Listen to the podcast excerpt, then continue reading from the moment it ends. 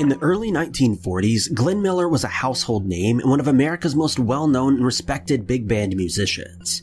In 1944, due to his considerable popularity, he was booked to perform in Europe for the troops. However, on his trip to England, his flight mysteriously vanished without a trace. His plane was due to arrive near Paris, which had just been liberated from the Nazis, yet he never landed. Miller's musical career began around 1937 when he established his first big band. By 1938, he had formed a second band and worked to hone in on his desired style of play. But by just 1939, Miller had gained nationwide recognition and even had his own three night per week radio show and his first hit single.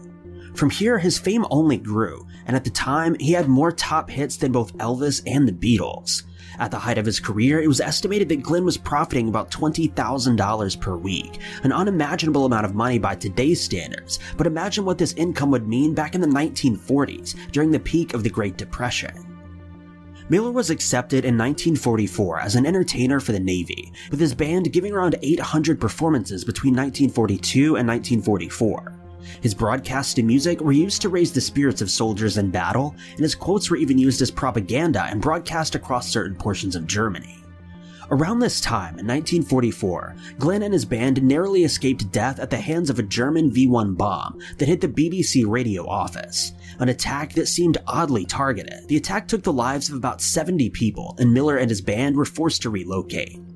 In December of that same year, Miller had booked a performance in Paris, France. He set off with a group of high ranking military personnel and a well skilled pilot, yet they never arrived at the destination.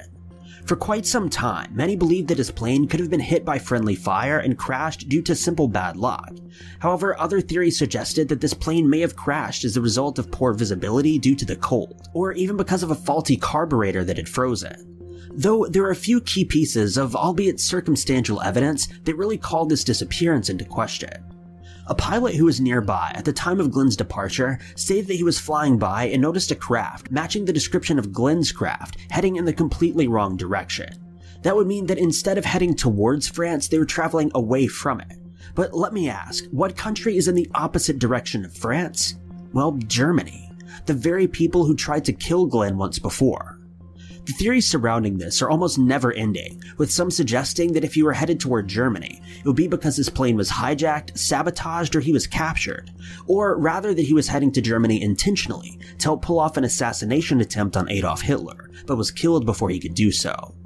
Another less political theory is that he actually lost his life to a French prostitute in a brothel, but that authorities covered this up in an effort to protect his reputation.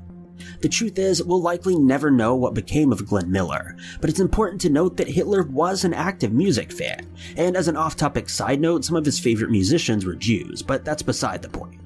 But there's no telling how Glenn met his end, and we're forced to either believe the widely suspicious official reports or widely suspicious conspiracies. You decide. But that's the video for today, guys. I hope you enjoyed it.